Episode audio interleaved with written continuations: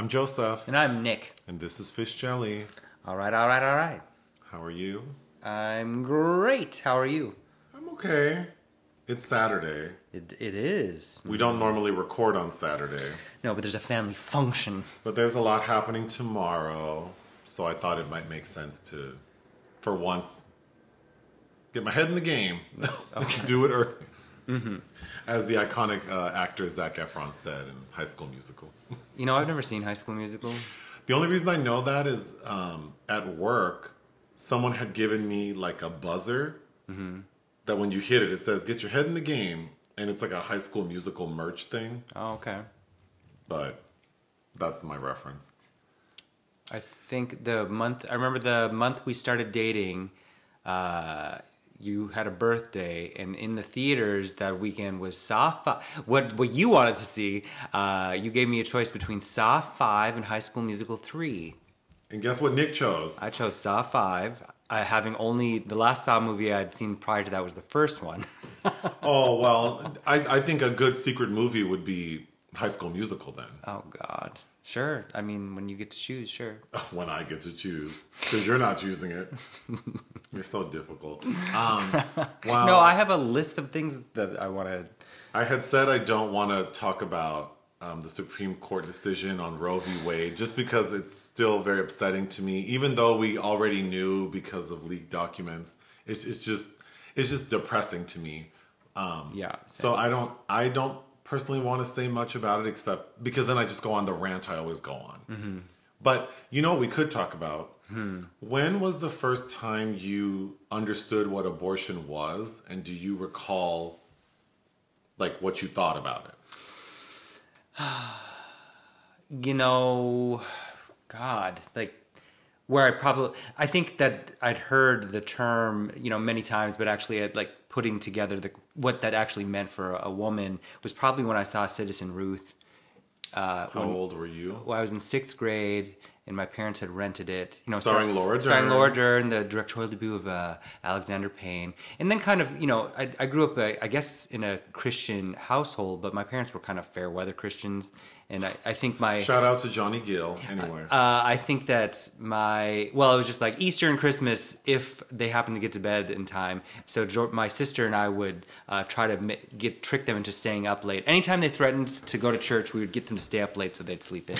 that sounds like something that you would orchestra- orchestrate. Oh, we would do. It. My and my sister's six years younger, and we both realized that this was not our gig. Uh, but it was funny. What I remember my parents being entertained at that film and not really being clear. I don't think that I really know what my parents stand on that, despite my knowing who they tend to vote, for. But uh, yeah, it was probably about then. It was from a young age. But you know, I was also reading like Maya Angelou, and I, I was reading about uh, all these uh, texts by uh, feminists that had had breast cancer. So for some, for whatever reason, I feel like I was very in fifth and sixth grade, kind of knew a lot about problems faced by women. I'm sure as uh, a, a kid, I, I I heard the term, and I'm sure it had negative connotations. But my first memory was being 17 and a high school friend. At that point, we were both in college. So after graduation, we both went off to college. I was 17, she was 18. She became pregnant, and then she, the long story short, she got an abortion at 27 weeks. Yeah. And I remember that being like a huge thing that everyone had really strong opinions on. I remember my mom being very like critical of her, rightfully so, because it's like that's a long time to decide whether or not you have this baby. Um, but back then, I recall it being like the, the, the worst thing she could do is get an abortion and having it done that late. But I don't know. And so, you know, I was influenced by what I heard as a 17 year old. So I'm sure at that point I thought, like, oh, what she's doing is not right. But then I think, Yo, but it was right for her. I think. but it was right for her. But then, so that was 17. And then maybe like a year, like a year and a half later, because I was 19, I was working at a bank and I made a friend. And this friend became pregnant and needed to terminate the pregnancy and couldn't afford it. So that was one of like five times that I paid to help a friend get an abortion. But that first time I remember talking to her, and that's when I realized that this is a decision that really a person who can get pregnant needs to be able to make safely and affordably and like really And it doesn't matter what anybody else thinks about who she works with.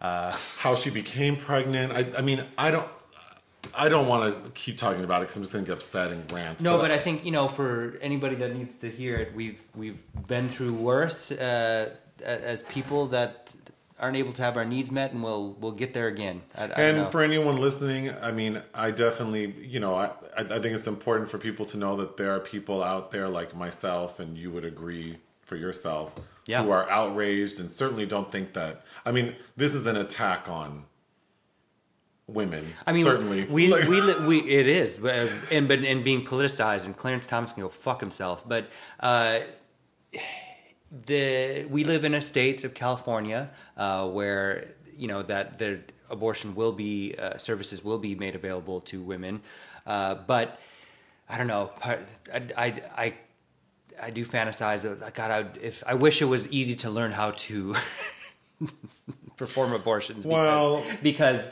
if I had all the money in the world, that's the kind of shit I would finance. That's what I would want to be involved in. Like it doesn't matter if it's illegal. Um, much like the Janes kind of.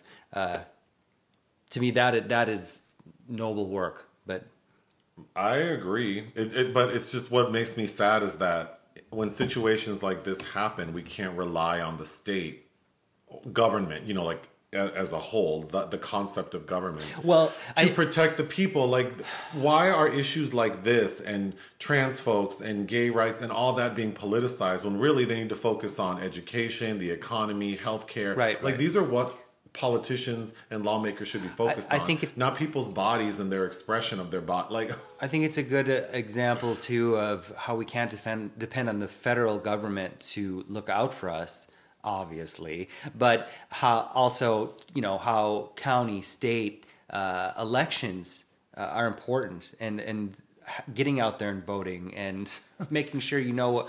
Uh, that you're aware of the issues, and you know I'm guilty of this myself. All of a sudden, sometimes it's uh, oh, there's an election around the corner, and I really have no idea about any of these candidates or any. So I'm I on- on many an occasion, as you know, have scrambled to figure out who are these people for, who are these people on this ballot. But I think that we all have to get in the habit of at least doing that. All right. Well, moving to something less uh, aggravating. Uh, well, not aggravating at all, but um, we get a lot of nice messages individually on various platforms and like to the fish jelly like email address and the Instagram account. So I just wanted to acknowledge them. People really have nice, sweet things to say, but in particular, um, because there are a lot of platforms and there's a lot going on, I miss things. And I just noticed this morning that I missed a message on Anchor that was sent to us exactly one year ago today from someone who watches our YouTube videos. Who sent a very nice message, and I don't want to say who it is because you know that would that would be weird. But um, the message was basically like they consider us friends and they enjoy our humor and our dynamic and that it sort of helped them With an uh, better understand their own sexuality. Yeah. and then come out to family. I'm trying to be vague because you never know if people want things to be said but um, i thought that was very sweet and nice to hear and yeah, I agree. It, touching, yeah. Yeah, and I and I kind of don't. I mean, I'm at a loss for words, which is rare, but but it, but my overall thought is that that's very sweet, and you know, you know, actually, my my overall thought is doing the podcast and making YouTube videos has been so nice because of all of the people who it seems like like I would be friends with. Mm-hmm.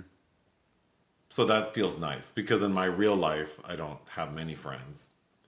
So to think that there are so many people out there who I would probably be friends with, that's nice. Mm-hmm. But then it's also weird because it's like, when would I have the occasion to ever meet people? And sometimes people send such lovely messages, and it's like, oh, I wish, you know, like you wish you could actually like meet them.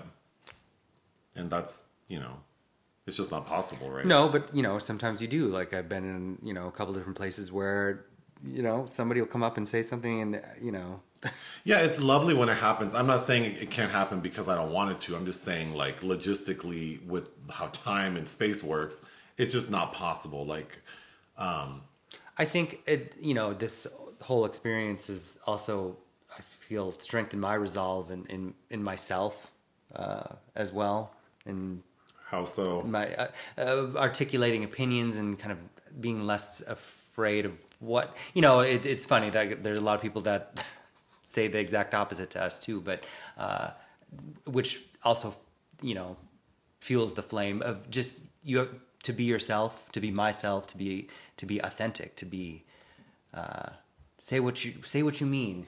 I agree. I think knowing that I'm being recorded and like there's a record of the things I say, it's forced me to be more honest and like which breeds consistency. So I think it's the fact that I became aware that I need to be consistent has made me be more honest and also careful with what I say.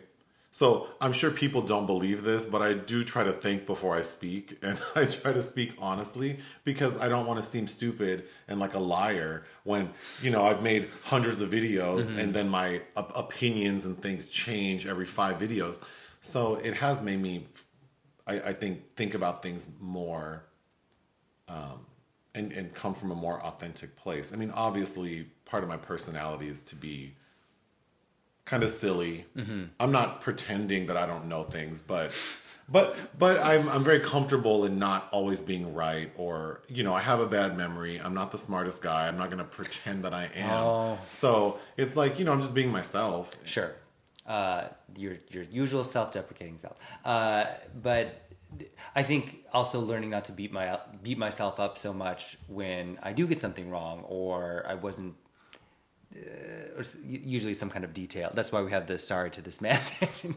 Well, this would be a good segue. I wanted to talk quickly because you know every like once a month, one of our videos will get more view. You know, you based on the frequency of when we release YouTube videos. Oh, boy. Once a month, there's one that gets more views, and usually that's the one that people you- just statistically because more people watch it, there are more comments. But our Elvis video, I've had to delete so many comments because people are mad, um, and it's it's all I wanted to say is I I don't even know what I want to say except that I find it funny well, what are they? Ma- See, that I, I think uh, people are mad because well a lot of you know anytime it's about race Oh, people yeah. get very upset and it's usually people who might be the ethnicity of the person who's the subject uh-huh. um, Oh yeah, don't come. These all these white people that don't want us to come for Elvis. And to be clear, But, but I don't, think, we were. did because I explicitly said I don't know enough about the artist to make any claims about his attitude towards black people. The point I was trying to make is the filmmaker also doesn't make any assessments. He just sort of presents this person as someone who liked black people. Do I think that Elvis, you know, maliciously stole music from black people? No. But he was growing up in a context of he came up in a context where it was also possible to do that. And even though he did open the doors because of his style oh, and and maybe did things that were uh, directly associated with opening doors up for certain people. You know, it's not depicted in this film, and I don't think that uh, Baz Luhrmann, it, for an artist who one of the major components of his the the mythos about him is this this this contentious Right. this contentious relationship with his uh, style that's rooted in black music. So why it isn't addressed head on or a, a little more with a little more finesse is where I'm confused, and that opens up the possibility of uh, conversations because they, the filmmaker, like Priscilla Presley's age, when she met Elvis, they don't, they, they're trying to avoid, they're trying to whitewash it. Well, that's my issue as well. Is that I don't have a problem with Elvis. I'm not calling Elvis racist or that he stole anything. I'm questioning the filmmaker and why would you tell this story in a way that presents El like we have a lot of questions when you show this young white guy who grew up around like like poor black people and then we see throughout his like younger adult life like seeking out black people and then you you don't address it when in pop culture there is this thing hanging over Elvis about how he may have whatever, or may have not. I mean, whatever. The filmmaker doesn't explain it, so that so I also It's- agree. Like, why didn't why even include that if you're not going to if you're not going to address it, it's Address not. It's not like how everybody knows Marilyn Monroe w- agreed to uh, s- attend the Formosa Cafe every, every so often if they would let Etta James perform or whatever. There aren't stories like that about Elvis. There- Well, I don't know that there aren't. I don't And- know about Elvis. That's so. That's why I'm saying that people's critique and being upset is like I don't know. I, I didn't call Elvis racist. I don't think that he stole from black people because I don't know. What I'm saying, all I'm saying is the filmmaker chose to show a side of this character and then not explain the the obvious questions the audience might have. Well, audience members who give a shit about that. Because if you just love Elvis and you don't think racism exists or whatever, or then you then of course you don't care. But yeah, I don't I, I don't think racist I don't know enough about Elvis to make any claims. That's why in the review I said I wish it would have just focused on either his upbringing and his relationship with urban soul I- gospel I- music What we need to remember is white people love to celebrate white people that have appropriated black things and black culture. Like that is, it, you've seen it with uh, who's that? Macklemore and Iggy Azalea and Eminem, and you, you, they'll with great fervor. You know, like That's not not true. That's not how deep I'm trying to go with it. I just think that what I was gonna say is that people don't listen. Like you just want to be mad, and you, Well, you you hear one comment that's not hundred percent in your um like doesn't mimic your opinion hundred percent, and Well, then I also feel like we left it open. Is like I don't know how, to what responsibility you want to hold Elvis in this period for speaking to that when he wasn't really able to eat. You know, they lassoed him as well. Uh, well, But so yes, I, I don't. I just think that it needs to be part of the conversation. Otherwise, that's whitewashing. yeah. Well, let's move on to something more frivolous. RuPaul's Drag Race, Oh God. All Star Seven, the All Winners season. Well, uh, there's a lot of race issues involved with that shit too. So episode 7 was the legendary legend looks. So all of the queens had to replicate a one of RuPaul's sort of legendary looks, and there were eight looks to choose from. We're really we're really stretching the use of the word legendary. by the way. Who was allowed? To, who won the last episode? Or no? Who got to choose? to Trinity chose. Did she? Yeah, because Trinity chose Yvie to get the gauntlet, whatever that, the plunger. Oh, so so Trinity got to choose all the queens' looks. Oh no, Vivi. The Vivienne chose first, and then they went down the line But why did the Vivienne get to choose first? because she won the week before. That's right. That's what I was asking. Okay. Anyway, so they replicate these looks. I was not impressed with anyone. I was pretty disappointed in almost all the looks. uh, I thought no, I think Trinity looked good. Uh, who's the other winner? Uh, Jaida Essence Hall. She looked good too. I love Jaida's out like the dress she made. I hated the hair.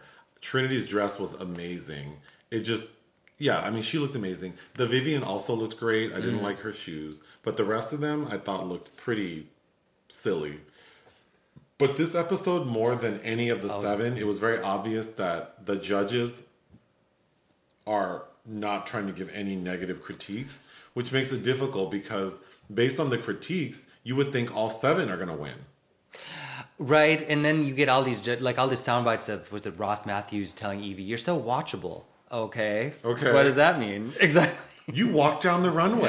Yeah, yes, I did. See, yes, that, that's the problem that we get to, and isn't it because the the queen said they didn't want to be criticized? However, I understand that if you're going to produce a show with all winners, meaning people you determine to be the best, it doesn't make sense to then bring them back on and criticize them because it's like, well, then why the fuck did you choose these people? So it kind of makes sense to me that they are being very light with the criticisms. It just, as the audience, it's very difficult to because we're accustomed on a regular season to knowing what they really think and who's probably in the bottom and who's in the top. now top. you have to go to things like the pit stop where you get honest opinions about all these outfits. Right, right. Yeah. But um, in the top were Jaida and Trinity. They lip synced to a song by Jessie J called I Want Love. I didn't know that song. I didn't like it. Um, Trinity wins the lip sync, which made sense to me. Yeah, yeah. And then who did she give the plunger to? Yvie, I think. Yvie. But after this episode, now Jaida has the most stars of anyone, which I love because the way I thought it was going to play out and the way she was kind of being treated, like, oh, you're so cute and no one's threatened by her, no one thought that she was going to be in the top. And now she, you know, more than halfway through the season is the queen with the most stars. So I like that. Moving on, we watched the premiere episode of Drag Race France. Yes. Overall, what did you think? Um, it suffers. The, it has the same kind of problems that all these other offshoots have. It's Which are? not as polished. Uh, the seem the queens seem pretty rough around the edges. Uh, also, very monotonous and derivative because we're doing the exact same things they do in the first episodes of all the shows. So if you have like a semi decent memory, uh, you know, like terrible photo shoots where the, all the photos kind of look in the min- first mini challenge look, you know, silly. Uh, yeah, it just felt a little bit lackluster. I agree. Um, the host of Drag Race France is Nicky Doll, who was on season 12 of US Drag Race. Nicky Doll placed 10th. So she didn't make it to the finale like Brooklyn Hytes did, who hosts Canada. I don't think she should even be hosting Canada either. I don't think Brooklyn should be hosting Canada either, but um, yeah, that's an interesting choice. I will say though, you know, Nicky did a fine job. She definitely seemed more poised than she did on US Drag Race as a contestant. That being said, all of these offshoots are mimicking what RuPaul does, and none of them are RuPaul. None of them are as beautiful or as charismatic or as captivating as RuPaul. So then it's just like watching someone do like a lame imitation. The only person who I think makes it their own is Fred. Fred from Holland. Yeah. He just makes it his Well, own. because that is a personality. And Fred, I have to say, I mean, I really like Fred. Like, if if RuPaul stopped hosting Drag Race and Fred wanted to do U.S. Drag Race, I would not be mad. I, yeah, I like Fred, especially you know, because who who was uh, Brooklyn's little sidekick on Canada season two? Uh, the one who Melchor, the one with the wig and the nose. no, the little white gay one um, that looks like Neil Patrick. He's he's in that Neil Patrick Harris mold. Oh, Brad Goreski. Brad Goreski. He's cute. He's sweet enough, but like going on and on about in one episode about what a personality Brooklyn is. It's like. Uh, When? Not not on the show. You mean at the bar? yeah, I guess. I guess we don't see that. When y'all are at home watching uh, Dream or what's what's that movie? Dream everyone? Girls? Uh, no, what's the movie all the gays like? Uh, girls will be girls. Mean Girls. Mean. Well, yeah. Yeah. With Lilo. Uh, yeah, the Fred is I, a favorite, but Nicky Doll did okay. She did okay. It was kind of interesting seeing Jean Paul Gaultier though. Well, I'm probably not. I don't think that I'm going to continue watching Drag Race France, uh, or certainly not weekly. So I'm not going to go into it. But um, it was very standard, like you said, every, all the same beats. The first episode, the guest judge was Jean Paul Gaultier, which is pretty impressive. And the challenge was, well, they all had to do like their talent, which is a common first episode task on All Stars. I wasn't whatever. And then the runway was inspired by Jean Paul Gaultier. So of course most of these queens came out with cone titties. Um, but it was uh, it was interesting to see him. The lip sync was to a Celine Dion song in French. I had never heard. That wasn't that great. No, So yeah, I don't know. Oh, and we watched it on WOW Presents Plus, and I don't know who translated the captioning, but it was unintelligible. yes, Like thirty percent of it was just words. It wasn't like typos or um like uh what's the it's- format? it's it, the- the- it wasn't formatted. it's the translation. It was literally the translation. It was just words that don't seem to make sense together. Mm-hmm. So yeah. Anyway, okay. Uh, we don't have anything in the sorry to this man section. So we'll talk about films that were released we didn't cover. First is a restoration of Lost Highway. Yeah, David Lynch's 1997 film, uh, which is opening this weekend in New York and LA. Um, and so I actually uh, wrote a piece on that for Ion Cinema, uh, which I was hoping. Well, you you didn't haven't read it yet, but um, I actually quite liked that, and it was actually fun to revisit. I haven't I will definitely read it. I haven't seen it since then. Uh, and I have to say it holds up quite well. I thought. Something called Biba. Uh, Biba, it's a documentary. I think that played at TIFF uh, last year, uh, directed by Rebecca Hunt. Uh, about a young woman who's half Venezuelan and Dominican, uh, I believe. And I don't know anything more about the subject of the documentary than that. Uh, I was begged to review it, I just somehow never got around to it. Um, Olga, uh, it's a, about a 15 year old Ukrainian. This is the third movie. Yeah. Uh, th- there's another film called Olga opening this weekend about a 15 year old Ukrainian gymnast um, who's exiled in Switzerland because uh, the Euromaidan breaks out uh, in her country while she's doing that. Uh, I think I saw that uh, in Critics Week at the 2019 Cannes Film Festival, and I remember being oh, it being okay, uh, but we didn't get to that. Uh, there's another film I. called Press Play that's opening this weekend, directed by Greg Bjorkman. Um, and it's about a young woman who has the chance to save her life uh, because she discovers that uh, the mixtape she made Oh, with her you- old lover uh, can transport her back in time. That's right. You yes. And I'm forgetting who's in that. Somebody I. mm, Anyway, And lastly, something called Rise. uh, it's on Disney Plus, directed by Akin Omotoso. Uh, it's a, a true story about a family that produced the first trio of brothers to become NBA champions. All so I feel like you know how that's going to play, but. Okay, movies uh, you watch for fun. Something called The Breakout. Oh yes. So uh, Kino Lorber had sent me this on Blu-ray, uh, 1975 Charles Bronson vehicle, uh, kind of direct, uh, based on a true story, direct, directed by Tom Gries. Uh, Gries, also starring Randy Quaid. And Charles Bronson's wife Jill Ireland and John Huston and Robert Duvall. Uh, it's about a mobster who has his son arrested and held in a Mexican prison, and uh, so Robert Duvall is the son, John Huston the father, and the wife Jill Ireland hires this pilot played by Charles Bronson to rescue him.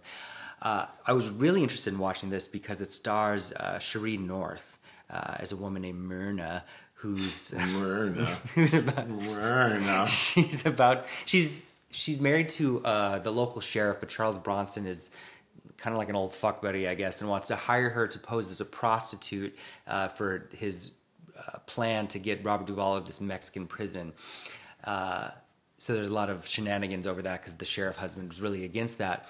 But I had an old coworker who is a black woman who told me, "Oh yeah, I was named after the actress Sheree North," and I'm like, but Sheree North is white, which I found so interesting.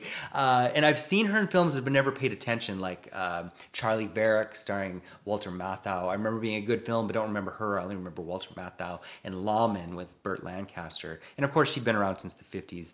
Uh, she was actually kind of my, she was my favorite part because I, I find Jill Ireland kind of boring.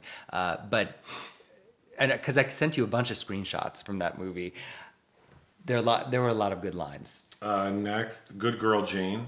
Uh, that won the Tribeca Film Festival, uh, set in 2005, about this young girl who's led astray because she falls in love uh, with the local drug dealer. Uh, and her mother's played by Andie MacDowell in a performance that I kind of liked from Andie MacDowell. But yeah, that won Tribeca, and I watched it last week.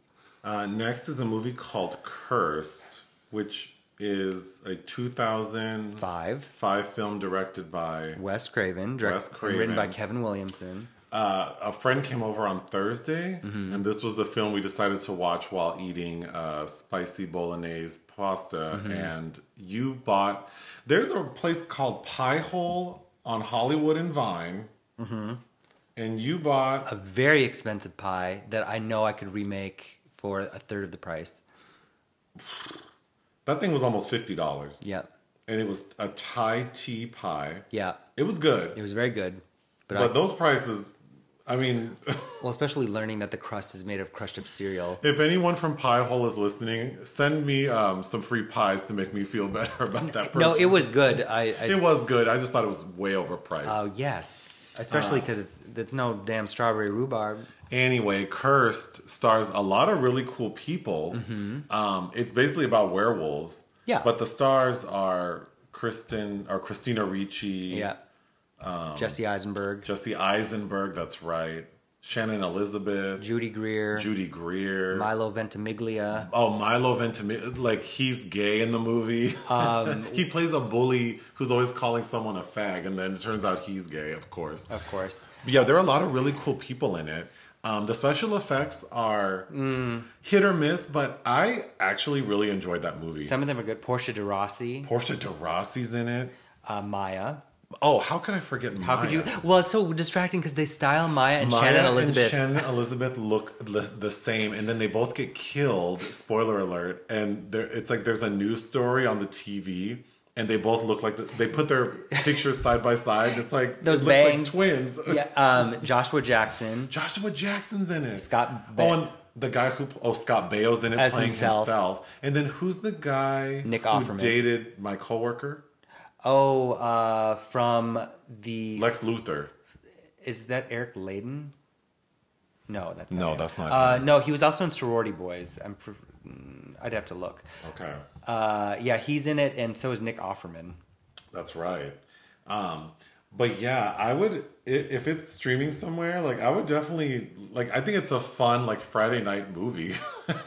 You know, I had I had really good memories of it because I think I was a sophomore in college when that came out, and I had rented it from Hollywood Video, and I was very surprised at the positive gay representation, somewhat. And it's scraps, you know, the, the shit is scraps, but it also felt uh, very nice at the time. I don't know that it's aged well. It, it's definitely a B movie.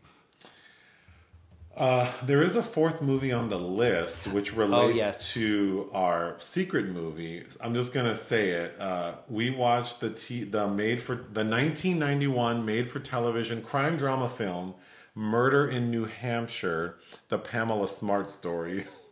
The Pamela Wojas smart story, the Pamela Woha As the- Smart story. as the credits tell. but um, Oh, Michael Rosenbaum is the actor you're thinking of. Oh, sure. Uh, it's well, it's available on Prime for a cost, but it it, it was interesting. Um, Chad Allen played well. If for people who don't know the Pamela Smart story, she was like a twenty something year old like. She worked at a school and she got into a sexual relationship with a 15 year old boy in uh, with the plan of getting this boy to kill her husband. And he does. And then she gets convicted for like accomplice to first degree murder. It's an interesting um, Yes, that was a very interesting uh, scandal. There, there was a media scandal at the time, obviously. but we can talk about it more when we talk about the secret movie i suppose because we can talk about comparisons or whatever Uh-huh. but uh, before we get there projects of interest oh yeah, yeah. the good house oh, th- th- well, you know the Sigourney Weaver film that you've already seen, but we forgot to mention. what is that about where she plays the alcoholic real estate agent. oh i enjoyed that movie Yeah, I did a lot as well. Yeah. Uh, it's going to come out this September, finally, and it was picked up right before it had its North American premiere, Tribeca, uh, by Lionsgate and Roadside Attractions. Hmm. I'm hoping they, you know, that's coming out in September. I'm hoping there's some awards buzz for her because she's really good in it.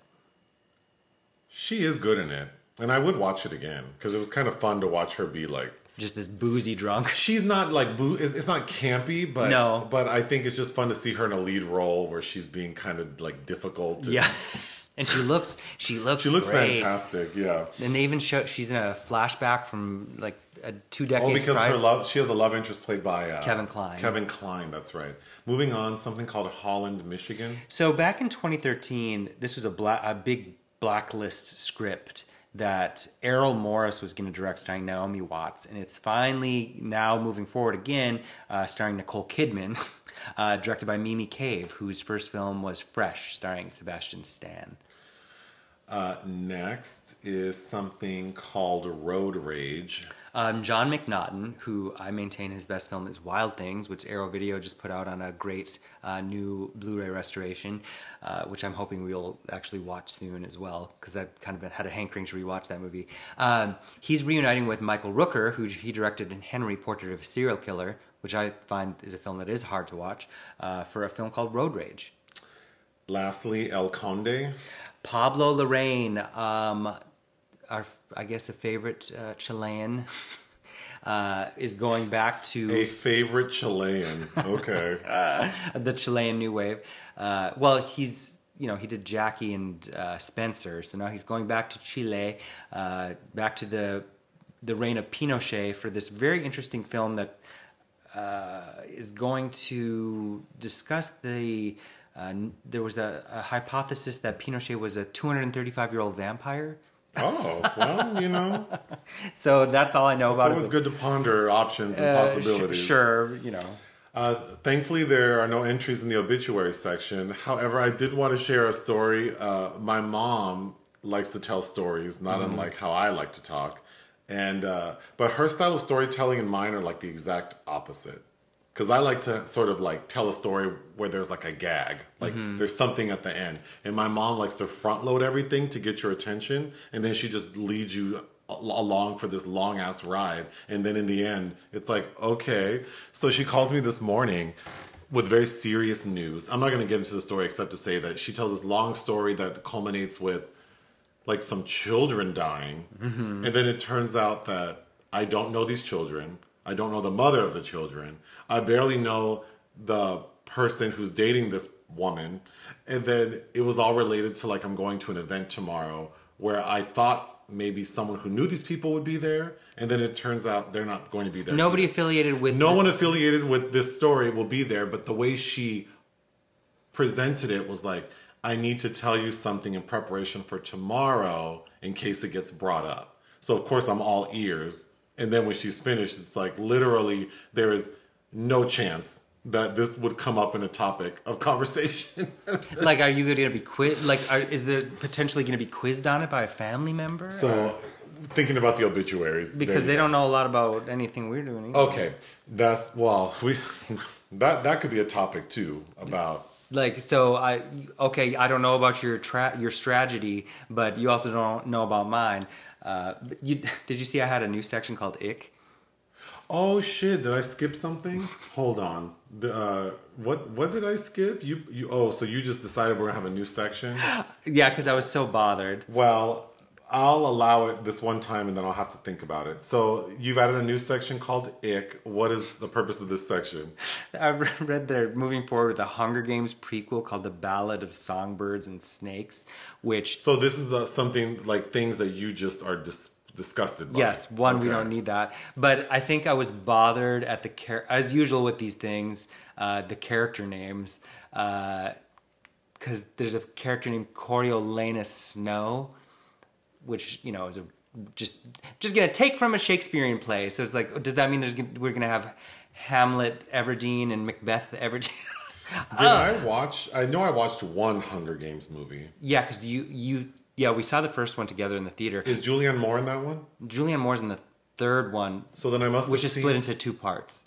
So there are four Hunger Games. There are movies? four Hunger Games because they remember when they were splitting the last. What's book? the one with the little black girl that Jennifer Lawrence is trying to help, and then the little black girl dies? Is that the first one? Oh God, I can, I I, know I've that's seen, the first one. I know I've seen one with little black girl who dies, and then I know I saw one with Julianne Moore. And Jena Malone's in one of them. Which one is. Lenny Kravitz in? Oh, I don't remember. I can't differentiate. He's like a stylist, like a hairstylist. and then the first one is directed by Gary Ross, and I, uh, I think the second guy is the guy that did. Is is it Francis Lawrence? Um, I don't know. I'm not going to pretend that. but remember, we saw Kristen. Uh, oh my God, why am I? Kirsten Dunst? Kirsten Dunst was. I remember smoking her oh, back American at the ArcLight. smoking her American spirits outside of the uh, Hunger Um, Games premiere. Yeah, I'm not going to pretend that I thought all of those the movies I saw were trash because I don't remember them. Um, I'm sure I was moderately entertained. Peter. Okay, we need to move on. So, The Secret Film is a film that, that was brought up to us a number of times. So, I finally, it's not that I was resistant to watching it. I just, with my memory, whenever it's my turn to choose a movie, I freeze. And I'm like, let's watch Surviving Compton because I can't think of anything. But this time I finally remembered a movie someone suggested because, you know, I don't write shit down. To Die For. Which you've seen before. which I had seen before and didn't remember. Um, it's the 1995 film directed by Gus Van Sant. His, fifth. His fifth. fifth film. Uh, what has he done? Something I've seen You haven't seen My Own Private Idaho or Elephant? with Keanu Reeves. yeah, Is Elephant the one where, or is that Trunk? Elephant. What's the one with Justin Long where he turns into a, a walrus? That's Tusk. oh, that's Tusk. What's Elephant? Trunk, I think, is an Alejandro Jodorowsky film. Uh, Young Sherman. Someone commented how whenever I say, whenever I try to conjure things, I'm kind of close Mm-hmm. in the ballpark. Trunk. Uh, Elephant stars who? That's about that one can. That's about the uh, Columbine, basically. Uh, It was- I don't know that. Oh, I don't know. La- I don't know what Last Days is. I don't know what Promised Land is. Oh my God, Par- I don't know what Paranoid Park is. Paranoid Park's pretty good. he remade Psycho He did remake Psycho. with um, Vince Vaughn. Yep, and Julianne Moore, and uh, in the uh, Janet Leigh character is uh, Anne Heche. Well, he is gay and lives in Los Feliz, which is just a hop, skip, and a jump from where we are. So maybe I'll bump into him. We can talk about it. I don't know. He's But- pretty pretentious. Oh, is he? Uh, I think, and I think Okay. I think he's also lost his touch. But To Die For stars Nicole Kidman, who won a Golden Globe for her performance, Joaquin Phoenix, Mm-hmm. and Matt Dillon, among many others. among many others. So this movie is, I guess, loosely based on the Pamela. Well, it's based on a book by Joyce Maynard. Oh, it's based Uh, on a book. Yeah, a, a fictional account of Pamela Smart. Uh, Oh. But Joyce Maynard, who appears as Nicole's lawyer, I believe, in the film, uh, her only other book that she's had adapted is a really poor adaptation of Labor Day, starring Kate Winslet and Josh Brolin, directed by Jason Reitman. Uh, but yes, it, So if we compare To Die For the story with, you know, what the media depicted as the Pamela Smart or Short, what's her name? Smart. The Pamela Smart story and what we saw in that movie. Um, with Helen Hunt. what's the name of that movie? Uh, New Hampshire. Murder in New Murder in New Hampshire. Okay. Uh, they're very similar. They So- are the bones are similar. Yeah. So I'll just tell to die for. So Nicole Kidman plays a reporter named Suzanne Stone. Well, she's a woman named Suzanne Stone who has big ambitions. She shoots for the stars. Um, she ends up dating a guy played by Matt Dillon, whose parents own an Italian restaurant, and they get married. She has her eye on the prize. She wants to be famous, and she wants to be famous by being on TV. And she decides that she needs to uh, basically get rid of her husband in order to achieve her goals. So she seduces a, a, a teenage boy played by Joaquin Phoenix uh, and convinces him to kill her husband, and he does. She goes to trial, but the agents who they did wiretapping and other means of like recording her talking about the murder, they um, obtained those in an illegal fashion. So her trial was like thrown out. So Suzanne Stone was not convicted; she was free. So the film is uh, sort of uh, balanced around Suzanne doing an interview after the murder has occurred, after she's not, you know, she doesn't have to go to jail, and she's telling her story. And it's clear that she's waiting for like, like she's talking to Hollywood like a types. documentarian. Yeah, but she's telling them like, oh, like Somebody's interviewing all the. someone's players. gonna like make a movie about me and all like like she's very excited about all the prospects and then the final gag is the family of her dead husband who we were at one point told they may have mob affiliations they do put a hit out on her and she gets killed by David Cronenberg, no less. by David Cronenberg. The end. So it it's pretty similar to the actual story, except that in real life, Pamela Smart was convicted of uh, being an accomplice to first degree murder. She was sentenced to prison. She's still in prison. And then the there were like five people who There were more. assisted. There were more boys. There were more boys who helped, and a lot of them got time. But because they testified against her, I believe all of them are out of jail now. yeah, she's the only one still. in She's the only one still in there. Um, and then in the in the actual Pamela Smart worked, she was younger than what Nicole Kidman seems to be in the movie, and And Nicole Kidman's Suzanne Stone is uh, ironically more smarter than Pamela Smart. Pamela Smart is like a media coordinator at a school mm-hmm. and doesn't really seem to have aspirations of being like a celebrity. She just wants to be free to do what she wants to do. So the way the TV movie explains that lady's story, it seems like she, there was kind of an attraction to this 15 year old boy and then she took advantage of him mm-hmm. versus in To Die For. It's very clear that Nicole Kidman's character is manipulating this boy. Well, and also you know, because you question like, why doesn't she just get a divorce? She get alimony, but not only does she want to not lose anything, you can tell that she wants to be part of this uh, media firestorm as well. Well, that's what I want. Because I think that's what the the Gus Van Sant is also trying to make a statement about is you know like we because of this period we had what like Amy Fisher and Pamela Smart and Lorena Bobbitt and we had OJ and you know After watching this movie, I think the what hit me the hardest is this concept of celebrity, which seems so relevant today. yes And the idea that people will do anything to be famous. well the end of this film feels very prescient Yes, and and then watching the TV movie, and see, but but even uh, Suzanne Stone, Nicole Kidman's character, is not an intelligent woman. no She's cunning. she's conniving but she's not intelligent and it's like it, it's very interesting when we think about within the last like 10 years and how reality tv stars have become like bona fide celebrities and you know like i know last week we sh- you know talking about jennifer aniston saying that people who have no talent are famous and she's not wrong it's just you know coming from her it feels a little shady but yeah it's just like this woman suzanne stone thought that she deserved to be somebody, mm-hmm. even though she didn't seem to understand a lot of things mm-hmm. and had no real talent. She wasn't particularly good at public speaking. She wasn't good at delivering the news on TV because her character do, does get a job doing like cable access news as like the weather girl, and she's not good at it. So it's like, I think that's what hit me the hardest relating to today. Like, it feels very prescient. Like, yeah, just how everyone wants to be famous and have no discernible skills. Could I go through my notes really quickly? sure When we first meet Suzanne, it's very obvious she is shady as hell. Like we see her meeting Matt Dillon's sister, played by uh, Illeana Douglas who I liked. yes I thought the casting was really good. Um, yeah, you know right away that this lady is no good. You know what I learned from this movie? The current Prime Minister of Canada, Justin Trudeau, his father, Pierre Trudeau, was the Prime Minister of Canada. Mm-hmm. I did not know that. That's kind of cool. Mm-hmm. And then in the movie, he, I did, I tried to look it up. Who, why do they even bring up Trudeau? Uh, because one of his wives Because I tried to look up his wives, and I I don't see that he had more than. it was one. about surnames something like that. But that was an interesting fact that I got from this movie. Um, oh, so getting back to what I thought the message was. Um, so the three. Joaquin Phoenix has two friends, one played by Casey Affleck and the other by some lady. Allison, uh, it was her debut. Alison Folland. And it's the three of them who sort of are part of this web that Suzanne is weaving.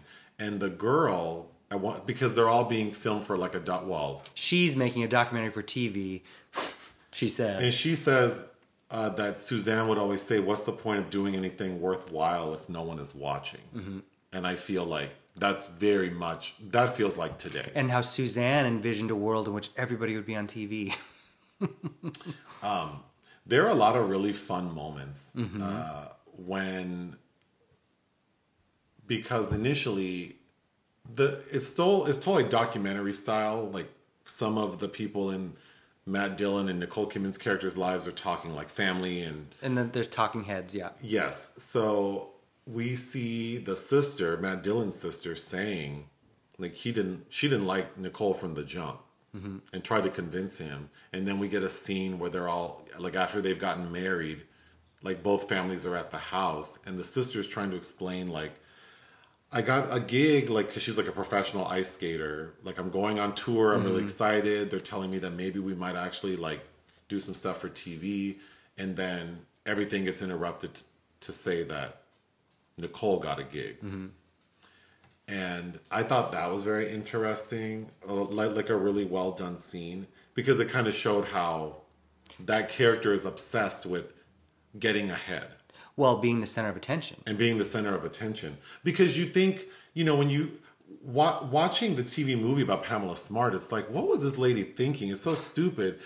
And because it's real life, you know, we're the the dramatization of this real life story in the TV movie, it's not as salacious as To Die For. But in To Die For, it's very clear that this woman wants attention. Um, so I think it's a really well done script. Um, then there's another scene where it's explained that when Suzanne and her husband go on their honeymoon, she orchestrates it so they're at a hotel where there's a conference of like news broadcasters, mm-hmm. and she meets some guy, George Segal. Mm-hmm. and he tells her a story about how some famous female journalist, when she was getting started, went to like a TV station executive and handed him a letter from her old boss that basically said like give her your full consideration um, because she's someone who can suck cock until your eyes pop out. And then she got and then she and then george segal is that his name? He tells her and do you know who that person is? And then he whispers in her ear like Somebody, yeah. somebody like big like oprah or something. But then the gag is she wrote that letter. Mm-hmm. So then we cut to nicole kidman Trying to pull this stunt Pulling on, this stunt. on Wayne Knight and I thought that was a really good scene. and I think Wayne or New, Newman of Seinfeld. I Yeah. thought his character was really funny. he he's like I called her gangbusters. Yeah, she goes to his little like cable TV station and tries to pull the same stunt, but then he basically kicks her out because she's annoying. But then ultimately hires her, and then we hear him saying, um, "Oh." Because he's giving an interview after she's been like killed, and so he has like her desk with her box of stuff, and he's like, "Well, there's her box of files. She was always working on her ideas. Mm-hmm. She had like idea files." And then that little montage of her giving him mm-hmm. her ideas, I thought was really good. You know what I like about that? It, it also, you know, showcases a world where you had to be conniving. You had there were a lot of missteps because you had to go on what other people told you. Like she, Yeah. she's naive, uh, right? So that she thinks that this letter business would work, but there wasn't no other way for her to kind of look for inspiration. Can we pause for one second? Okay. So Suzanne, her character is not Nicole Kidman playing this character does a very good job, but I think the character of Suzanne Stone is intended to not be very captivating, which again I think supports this idea of like this person who like who told her she's supposed to be a star? Like she has it in her head, but really every time we see her like talking on like her little cable show or talking in front of the students because she has to go the person who wrote the screenplay Buck Henry, who we saw in the movie from last week uh, the man who fell to earth, he plays david bowie's like lawyer he's the patent lawyer in that movie. Yeah, he i think he did a great job yeah, he's the principal of this school. he's like yeah he works at the school and he like like Su- suzanne stone approaches him like i want to do a documentary can i talk to your students we see her interacting with these students several times not captivating no, at all can't control the room. Really. can't control the room, can't get anyone's attention, except that she's beautiful. So we do see people look at her in that way. And I just thought that's such a like it's just so interesting. And I think very well done to have this obviously Nicole Kidman's a beautiful woman. So, you know, when you see her on the screen, it's it gets your attention and she's giving a great performance. But this character is written in a way that's like, yeah, what's so she's reptilian. She's like a she's a predator. Yeah. Cal- like she's calculating in every moment.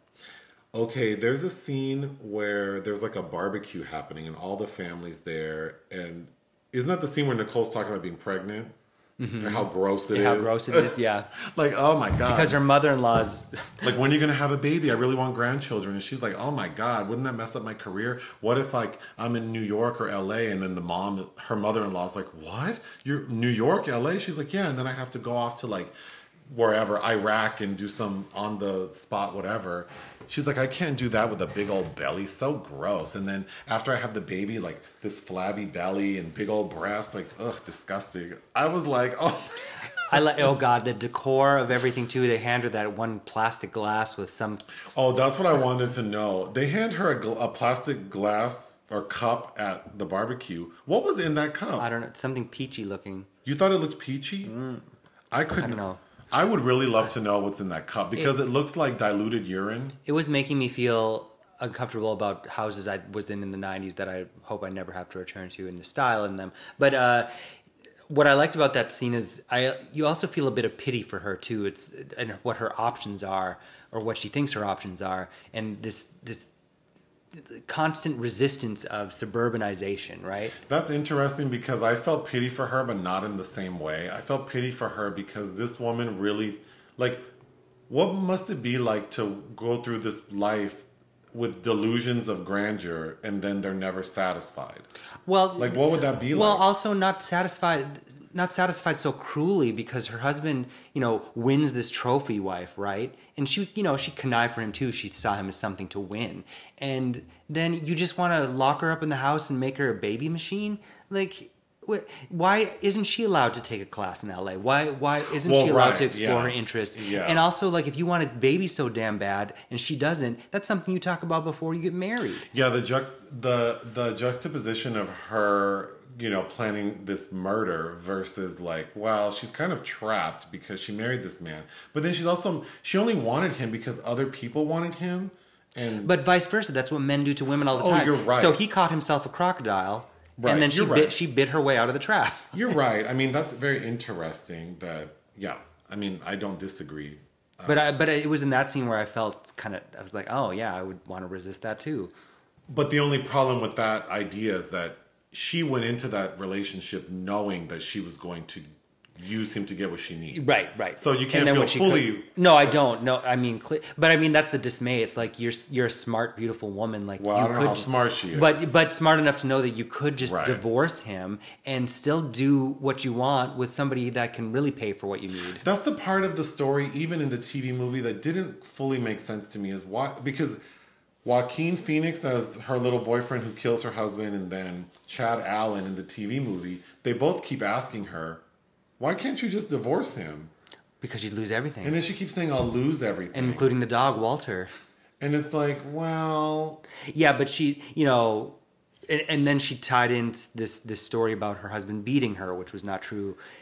You know, she was just manipulating them, and I think I think what you had said when I was expressing that dismay during the film is that she didn't want to be set back in any way. She didn't want to lose anything. That's how I'm interpreting that character is she is on a mission to move forward and higher. So getting divorced would set her back. But in the TV movie they explained that her husband had a $140,000 life insurance policy and to die for they don't. But we can assume that if her husband is dead, she will gain things. well, it's She also lose anything. it's also unremarkable to be a divorcee, but it is remarkable to be the wife of a murdered, and a senselessly murdered man. I think in To Die For, she was thinking because she's you know she's making a documentary about these kids and then the boy is going to kill her husband but she has made it so that she won't be implicated. So imagine how popular her documentary would be. Like she basically made a documentary about the boy who killed her husband but didn't know. So i think she knew that this this scenario would make her very notable. So you know that's what made her scary. Okay joaquin phoenix. Um, he's so it's interesting because when we see him in prison with the buzzed head, I thought he was quite attractive. But then when we see him like before he's in prison with his little mullet haircut, he looks like a little rodent. He's still very cute. I thought he was handsome as both, but he uh, is handsome, but um, I you know it's just it's just amazing how like hair can change someone. Well, his whole reaction to why he's attracted to uh, Suzanne at first is he says she's clean. She looks clean because he's kind of grimy. he is, but he also has that kind of puppy dog thing about him. Yeah, I mean, he's supposed to be a kid, so I'm not gonna say like he's so attractive, but he um he's a cute little guy. And then when we see him dancing, Yeah, like the first night she's trying to seduce him, I thought he was so cute with his little moves. yeah. Um. Oh gosh, so she orchestrates his murder on the night of their one year wedding anniversary. and then at the funeral, this lady brings a boombox and starts playing all by myself. Yeah. And everyone in the funeral like audience, because they're out in like the cemetery, are looking at her like, what is wrong with her? Okay, Casey Affleck plays, um, like I mentioned, the other boy Russell, who was part of the little crew, and he did a really good job of seeming like disgusting. Yes. Um, and also just always on the verge of being out of control. He was my least favorite part of the movie, but when the cops go to arrest him, he's out in like the water fishing with his dad, and it made no sense to me that the cops they walk out into the water to arrest him. I don't know why they couldn't just tell him like, like, come uh, here. You need to come in. Yeah, why can't you just come here? Um, a really good scene is when Suzanne is like when she she goes to court. It's it's very it's a very short moment when we find out that she's not going to go to jail. It's basically she's leaving the courthouse, and all the reporters are asking, and the lawyers explaining that um, you know she's not going to jail. People like people are booing and like, but everything she's hearing is applause. Yes. So it's like clearly she just wants to be notable. She doesn't care if she's notorious. And I like the little speech she gives Or on the infamous. steps about how she's still happy to live in a country that stands for, she's like all the things. Yeah, she she's not smart. She's not. Well, she's not smart because, like, are you really trying to make this TV documentary where you're talking to these grimy teenagers who clearly aren't going to behave? You need to make a, a avant-garde documentary. is what you're trying to make. Yeah, I enjoyed this movie. I would recommend it. It feels timely. Well, it's funny that so you know if you think back to 1995, uh, Nicole Kidman is defined at this point as being the wife of Tom Cruise, and there's even a passage in the novel about how uh, Suzanne Stone wanted to be played in the movies by that woman who married Tom Cruise. Oh. Um, and the, ironic, well, You mean Pamela Smart said that? no, in the book To Die For, Oh, oh, really? Joyce Maynard wrote the character saying that. Um, you know, strangely, this uh, role was offered to Meg Ryan first, which I find would have been not as good. Uh, anyhow, you know, nobody was really taking Nicole Kidman as seriously as dr- a dramatic actress, I think, and this was her big breakthrough. As I said, she won the Golden Globe, and uh, you know, from here, uh, you know, six years later, she'd win an Oscar and finally be without Tom Cruise and kind of become uh, the, the iconic performer that she is. But it was really because of this film, this Gus Van Sant hiring her for this. Um, but looking back, you know, prescient in so many ways, but also its influence on other films of its ilk. Because I wrote down in my notes, um, she's really giving me, I feel like Reese Witherspoon in Election and Legally Blonde. And come to find, Reese Witherspoon cites her research for Election was uh, this performance by Kidman, as well as Charlize Theron in Young Adult. Uh, I was uh, also thought many times of Evan Rachel Wood in the film Pretty Persuasion. Um, but also again everything that was a media sensation then that that made celebrities out of these criminals uh, like O.J. Simpson and Nicole Brown Simpson of course I thought of them a couple times throughout this too Yeah. Well, that's all I have for To Die For. Is there anything else you wanted to say uh, about this movie? it just it it also kind of, I feel mournful for that '90s period of Gus Van Sant when he was really good. You know, he'd worked with Matt Dillon before in Drugstore Cowboy uh, in the late '80s. He would work with Joaquin Phoenix again in Don't Worry, He Won't Get Far on Foot in 2018. But uh, yeah, I don't, I don't know. I wish. Oh, the other film that I think that kind of rips off the template of To Die For is I Tonya, which you have seen. know, Would you agree with that?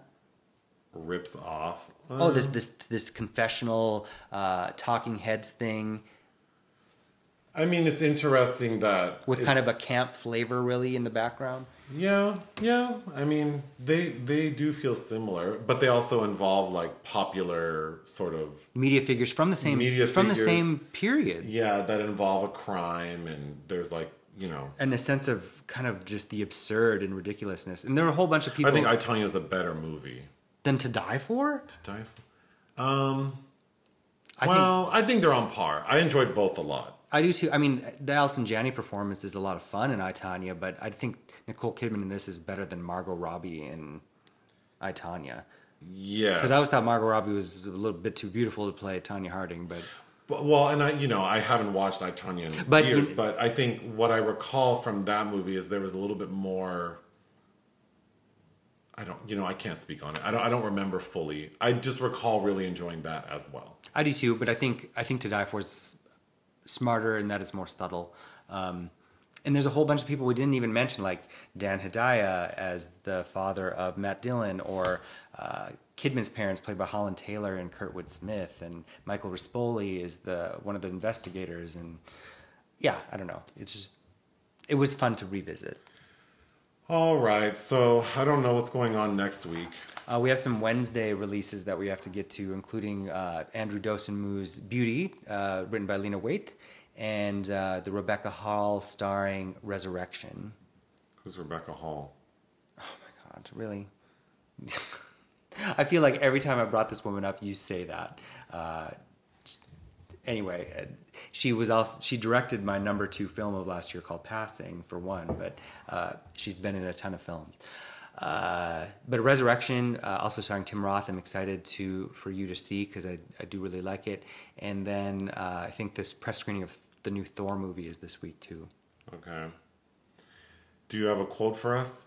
No, I'm making I. As you know, I've been making my way through Camille Paglia's Vamps and Tramps, and how many times have I? Too many, at the wrong time.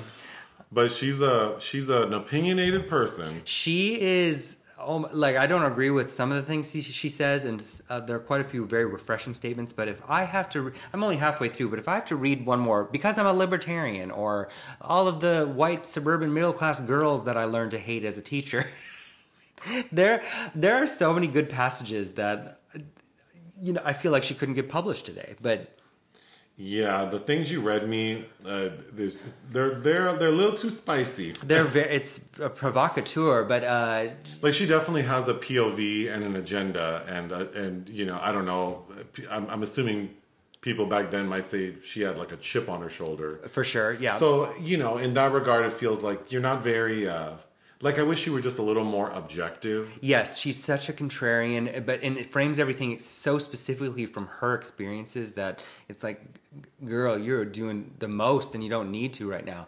Uh, but I think you also had to be that kind of strident then to break through. I also hearing white people talk about like despairing disparagingly about other white people always makes me think like oh so you think you're like the exception or I, it, it's just very interesting well, and as a lesbian, kind of really knocking down lesbians a lot. yeah she's But- very yeah But I mean, I feel that way in how I think I experience a lot of products, gay creative products as well. Is there this kind of hypercritical sense of I think whenever we're critical of groups we identify with sometimes what's missing is like empathy yeah, I agree. and and that is hard to hear like she's so critical because well i don't want to get into it but it, be up but you read me something about like rape culture and Oh, yeah, white yeah. Mm-hmm. women need to be more sturdy and how e- basically like ethnic people Oh. have realized and i just thought like that you are you talking real loose lady like Yes, i don't agree with all of that And also, you're throwing away. You know, sometimes people aren't ready to hear those kind of things either. But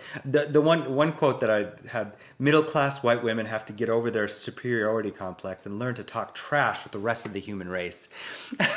She also has that sort of attitude of like a lot of sort of privileged white people, and privilege as in like they think they're educated or because they have a formal education and they have lived a certain life or had certain experiences, and then they associate like um, sturdy, resilient people with like ethnic people, and, and I don't like that. She Like- she speaks in a way that makes me think she hasn't experienced the streets. I get not that I'm not saying I have, but it, you know maybe I feel a little more. Uh, I see a lot of myself in some things she says, but also I feel like I have at least more empathy in realizing that you can't just say that. You, if you haven't experienced some of these things, you can't tell a person who has how to feel.